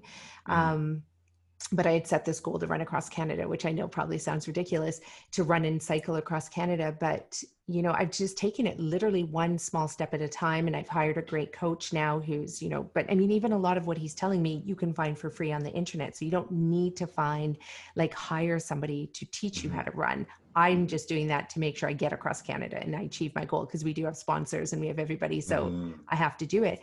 But the thing that you know everything that you're saying about running it is so accessible no matter what age you are mm. and when you get into that state where you actually listen to your everything the negative the positive the everything you know i think that that's when you all of a sudden can tap into what it is and who you are supposed to be that potential you know and in your case you're running for your son you know to raise awareness not just for your son but everybody's son everybody's daughter mm-hmm. you know who has a rare disease you know for the present and the future and I don't know. I just think it would be very interesting if, you know, we brought running back into the curriculum at schools because it's been knocked out right? Well, and, and I think about you know every curriculum in in Canada. Um, oh, sorry, not curriculum, I guess, but the Terry Fox run. Mm-hmm. You know, and what I love about that is it's not about running. I mean, did you see the the prosthetic on his leg? It was yeah. a baseball bat. Um, yeah. It was incredible, but it was hope. Exactly. And it was it was will, and it was it was so much more it was so so much so many wonderful things about the human species the human mm-hmm. condition that's everything that's great um, and you know all, all all he really did was and because nobody like do you know how do you know how far he ran every day so uh, uh didn't he do a marathon every day yeah it was a marathon but most yeah. people don't know that and most yeah. people they don't care because yeah. it was effort exactly they saw him out there putting in effort day after day. day after day. And yeah. it was beautiful. His effort is beautiful. And everyone's effort is beautiful. If you struggle with going for a walk around your your block that's yeah. beautiful. That is you know because ultimately what you're wanting what, what you're choosing is to progress.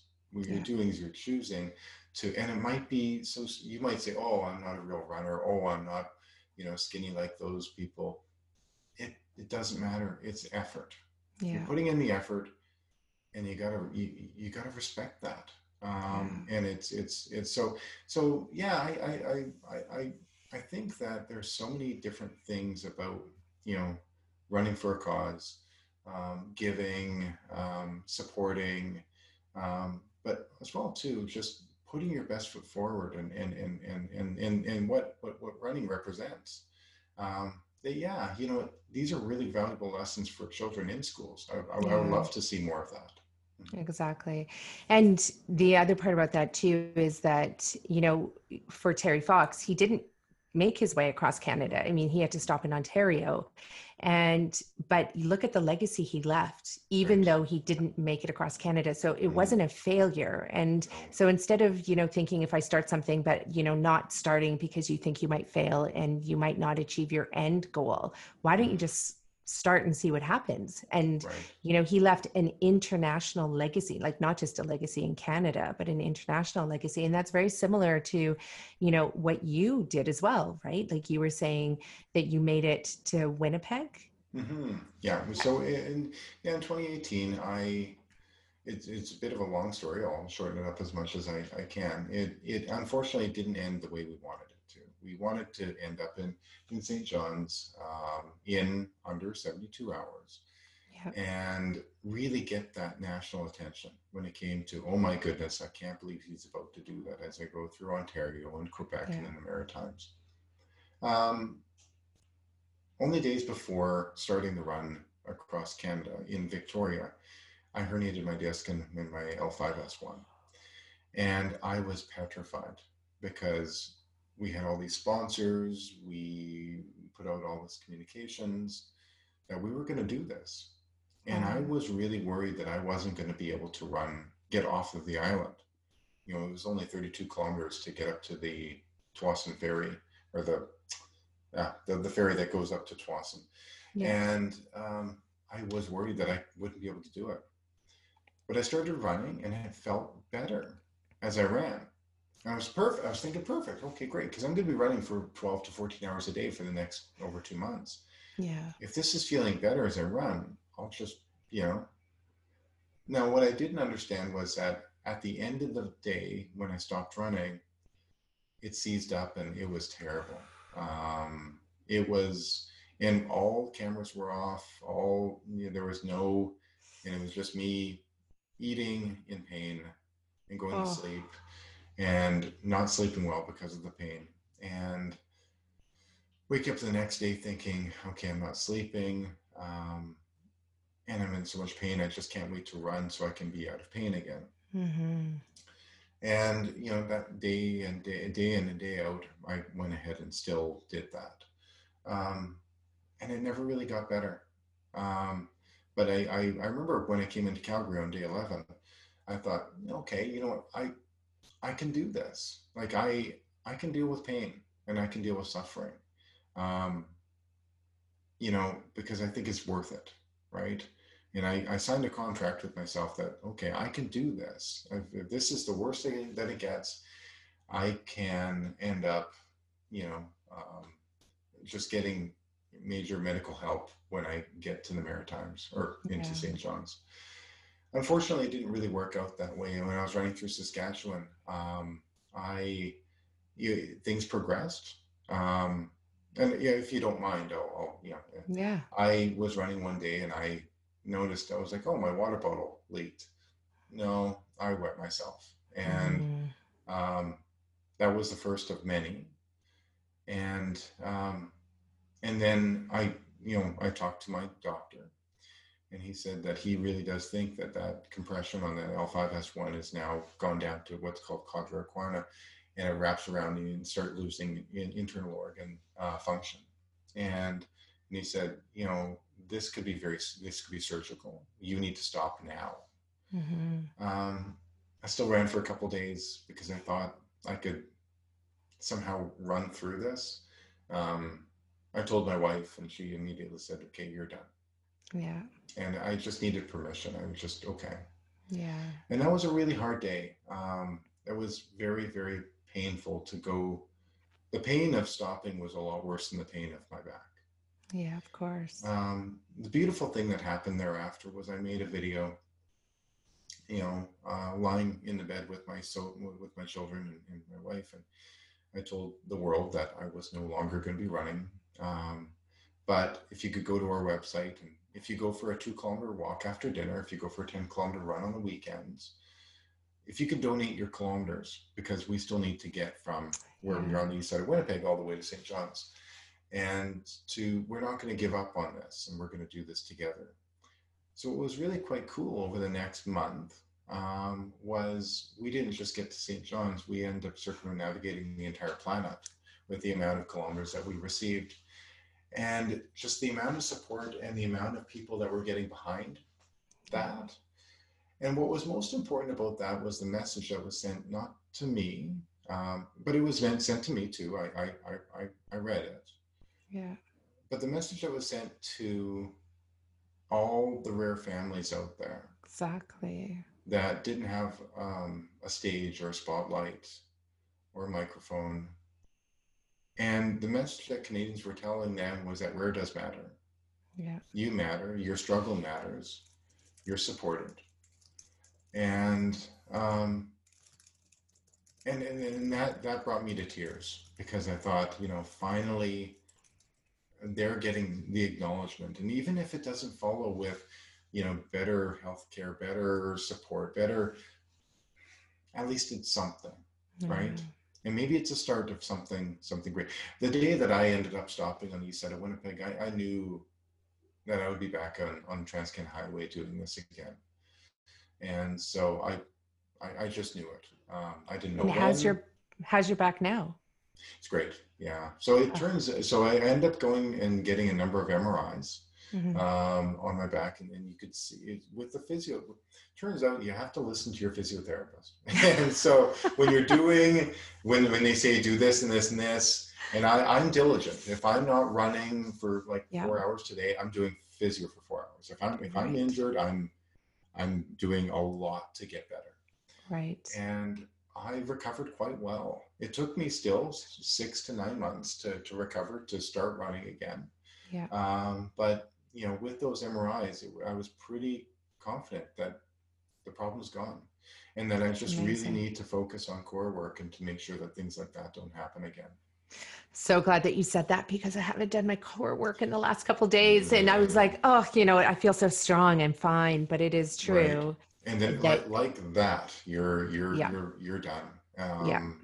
and you don't want to mess around with the back or the T spine like it's no yeah you're, you're you're in trouble when it when when your core doesn't stabilize what you need it to stabilize yeah exactly and i mean i my stomach muscle separated after my second child mm. i was pregnant with my mm. second child or while i was pregnant with her and so that's another thing that i have to really work extra hard neurologically to think about always you know contracting and holding because the muscles just are you know like the fascia is so separated and everything but right. um so i'm yeah that is i mean that it is so important for everybody out there even if you're not planning on running focus on your core work please right. it's really important your back and your core together work as one and Absolutely. the other thing that i love that you said is you know how much like everybody's effort who contributed all of those miles and and kilometers around the world and they really spoke up mm. You know in yeah. speaking for those who can't speak for themselves i mean that's what we all need to be doing right and that's what you're doing with this with this run which you're going to do again like you're planning on leaving next year as well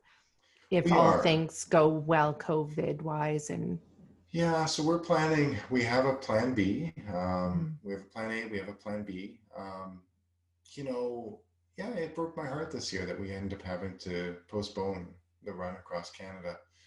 But it was the right thing to do. Now yeah. we, we now we now look back and go, oh wow, yeah, we we didn't stop soon enough, really. Right. Um, and you know, so it was the right thing to do, um, and we're so very happy. But you know, I look at rare families and I still think about their struggles, and it, it's it, it, they're still there and, all you know all the struggles are still there and you know that including mental health it's even getting yeah, worse right exactly and so you know i i know that that this is still needs to happen but it needs to happen at a reasonable safe time exactly. and i don't know if 2021 is that time i'm going to start planning and organizing it but i just don't know um you know, and it's so much of this is dependent upon um, how the curve goes, yeah. um, you know, uh, vaccinations. Uh, who knows? There, there's a there's a lot that I don't understand.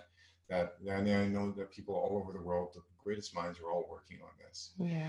And so I would love to run across the country next year, but it might need to be pushed back to 2022.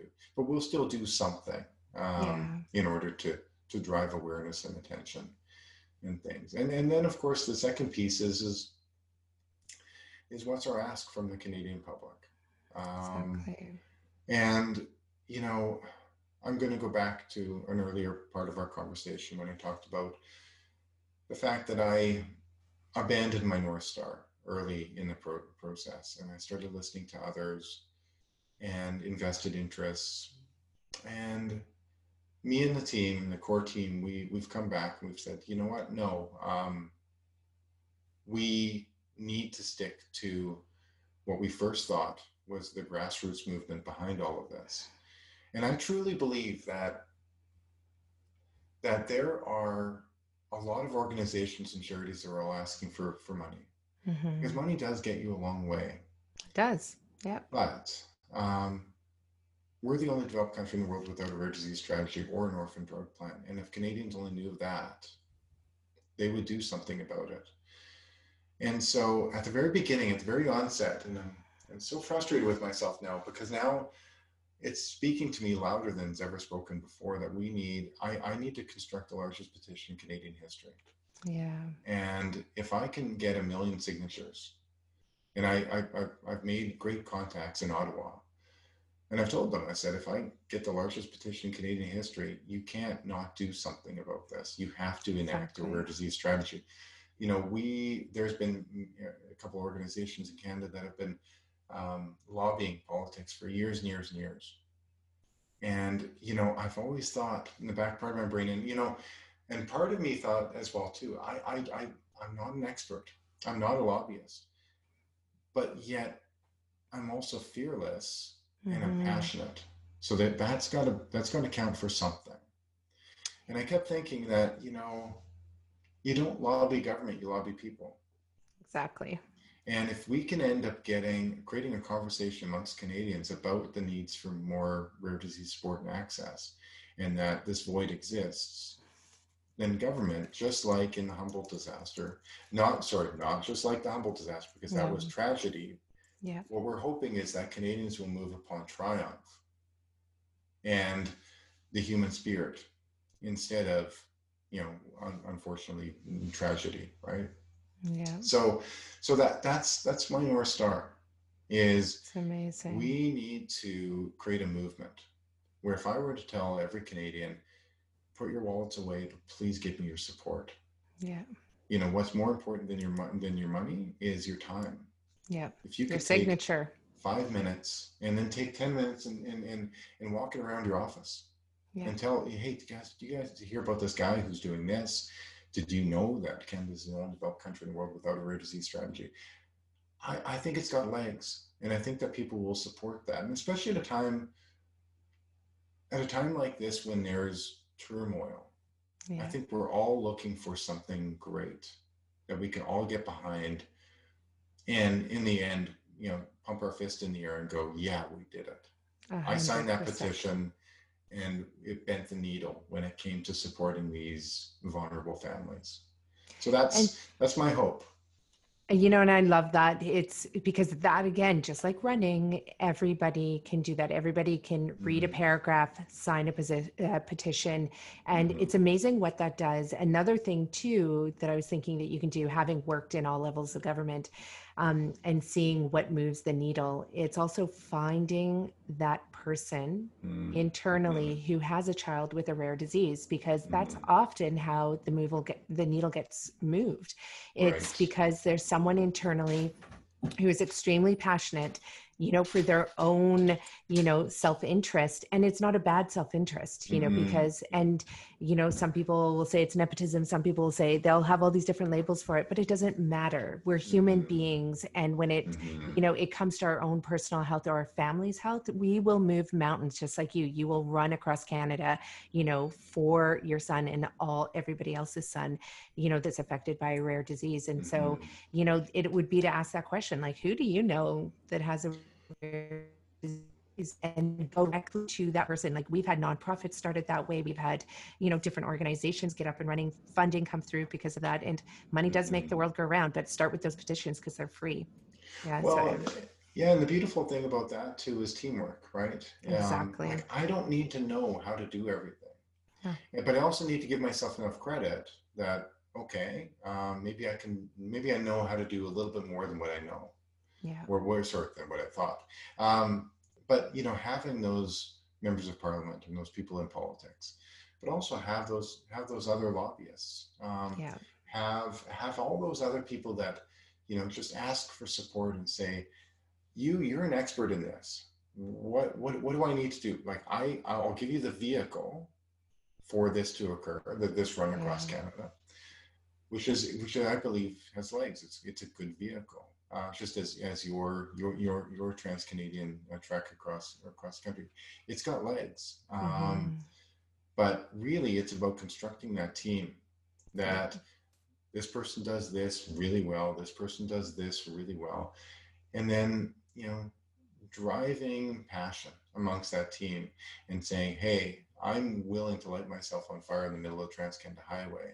Mm-hmm yeah will, will you will, will you do the same exactly. in different ways and yeah. people are amazing over you know I, i'll say it again uh, i'm i'm i'm i'm i'm dumbfounded by the level of support and love and trust that i've received over the last many years and and it only makes you want to get up and do more exactly and i think so many humans are looking for a cause that they can get behind, you know, mm-hmm. because not everybody's mm-hmm. going to create one for themselves, but if they can get behind somebody else's cause and if they can right. get a sparkle of hope, you know, that lights them up. And so, you know, just the fact that you are, you know, number one, getting up to do this again, you went through the healing, you know, you are healed, you're able to do it again. And that now you've, you know, sh- and, and I love that you've, you know, that that awareness too and coming back to your north star but with this idea too that the petitions are just as powerful as the dollars mm. is is so amazing so i think you're going to be giving well you've already given a gift to so many people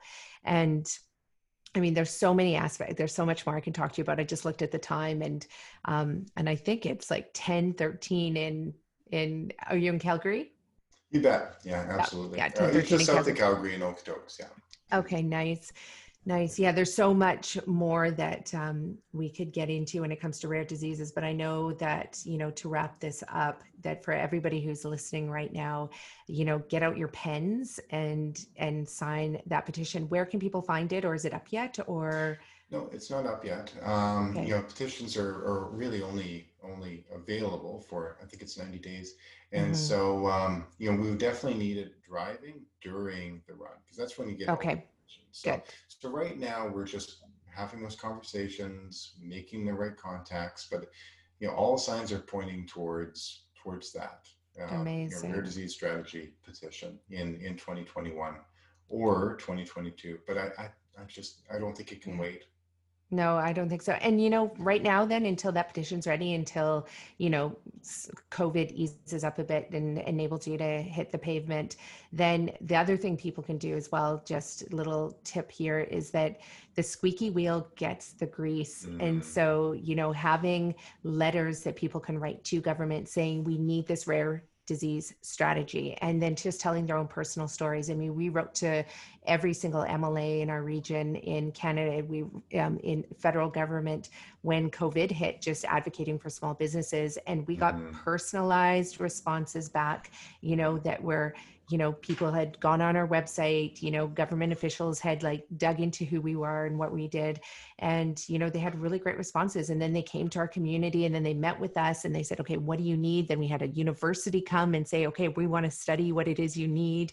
Mm. and so it's amazing how you know you're going to generate so much awareness through this run and you already have through the last run. Uh, you know but there are so many things that you know listeners out there if you're hearing this like like I said, get out your pen. Okay, so wait for mm-hmm. the petition at eh, petition, but um, write a letter to your local MLA and and just demand it. That because we do need this, and your neighbor most likely has a child who has a rare disease. Mm-hmm. You know, mm-hmm. it could be you or a family member. So yeah, don't sit back and wait for Dave to have to do everything. Um, you know, you can you can help too in your own special way. So absolutely. Wow. How else can people get involved then between now and and you when you do leave? Yeah, really, it's you know this is going to be a big communications effort. Um, so you know, like us on on on Facebook and Instagram. Uh, Dave Outruns Rare on Instagram. Um, you know, Outrun Rare on on on Facebook, um, and and and just go to our website and really ultimately copy and paste and tell your friends about about about this about you know the start a conversation amongst your friends about the needs for more rare disease support and access and research. Um, and and ask your friends hey do you have anybody in your life that that's touched by rare disease? Yeah. And start that conversation because you're going to be surprised of just how widespread it is. Yeah. And not only that but not only widespread but how many people are, are waiting in the queue not getting the genetic um, uh, testing that that's necessary. Um, you know, being kind of passed by back forth here and there. And you know, it might just be that they're not asking the right questions. But when I started asking all the right questions, when it came to the you know the, the doctors and researchers, they just simply said the system isn't set up for people like you yeah. when it comes to rare disease. And so rare is everywhere and it's generally unsupported. So have that conversation with your neighbor, your coworker, and um, yeah, let's let's get this top of mind coming into 2021, 2022. I love it. I love it. Oh my goodness. So we're going to have all the links in our show notes there. Oh, there's my little one running around behind. Um, clearly she escaped the my husband's clutches for bedtime. Um, yeah, so we're going to have all the links in the show notes there. And so everybody can follow.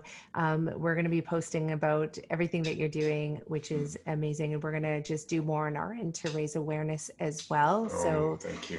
Yes, so it has been such a pleasure having you on the show. Um, as much as I want to keep you all to myself to ask you all about how do I do this run and cycle across Canada, I mean, we're going to have to jump onto another podcast because I wanted oh. to ask you about fueling your body. I mm-hmm. want to ask, mm-hmm. there's so much more.